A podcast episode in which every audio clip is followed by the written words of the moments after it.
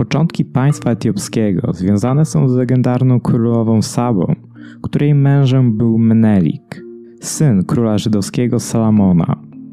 On właśnie utworzył najpotężniejszą w dziejach Etiopii dynastię Salamonidów i został pierwszym władcą królestwa Aksum. Państwo przeżywało rozkwit gospodarczy dzięki pośredniczeniu w handlu między Afryką a Półwyspem Arabskim. Ponadto Etiopia prowadziła też ożywioną wymianę handlową ze światem helenistycznym. Towary oraz niewolnicy byli przewożeni statkami do Egiptu, Arabii, Persji, Indii i na Malaje.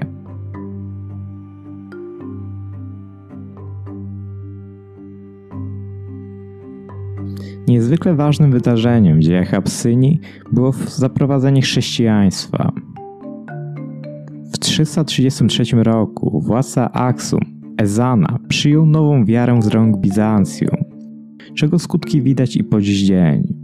Dzisiejsza Etiopia cały czas jest krajem, w którym islam i afrykański animizm odgrywają niszową rolę, co jest ewenementem na skalę całej Afryki.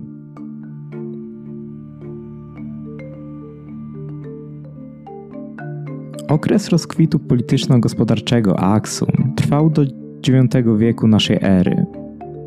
Królestwo uległo wtedy upadkowi i rozbiciu dzielnicowemu, trwającemu aż do końca XIX wieku. Nowożytne odrodzenie Etiopii miało swój początek w 1889 roku, gdy na tronie cesarskim zasiadł Menelik II. Jego priorytetowym zadaniem było scalenie państwa, które było trapione wewnętrznymi problemami oraz wzmocnienie gospodarczo-militarne, które miało służyć odparciu mocarstw europejskich chcących podbić Etiopię. Jednak, żeby przeprowadzić jakiekolwiek reformy, Menelik II musiał wpierw uporać się z silną opozycją wewnętrzną.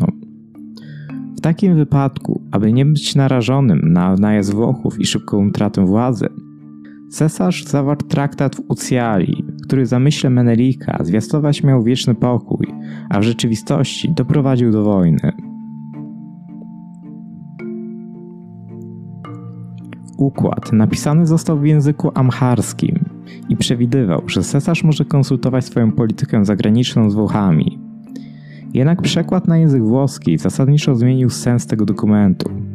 Zdaniem Włochów, od teraz cała polityka zagraniczna Etiopii prowadzona miała być z Rzymu. Ta sytuacja spowodowała natychmiastowy kryzys dyplomatyczny, który rozstrzygnąć miała armia. W 1894 roku 17-tysięczna armia włoska przekroczyła granicę Etiopii. Dowodzący nimi generał Oreste Baratieri zapowiadał, że przywiezie cesarza Menelika do Rzymu w klatce. Tak rozpoczął się przemarsz armii włoskiej, który trwał do 1896 roku. Kiedy to doszło do bitwy pod Adduą, gdzie liczniejsze, lecz o wiele gorzej uzbrojone wojska etiopskie pokonały armię włoską. Ta spektakularna klęska odbiła się szerokim echem w całej Afryce. Etiopczycy jako pierwsi w tak zdecydowany sposób przeciwstawili się europejskiemu kolonializmowi. Zwycięstwo pod Adduą tymczasowo uchroniło Abisynię przed zakusami wrogich mocarstw. Jednak miał to charakter krótkotrwały. W tym regionie Afryki skupiały się interesy Wielkiej Brytanii, Francji i Italii. Państwa te podpisały w 1906 roku w Londynie traktat o wytyczeniu sfer wpływów Etiopii. Niepodległość państwa zawisła na włosku.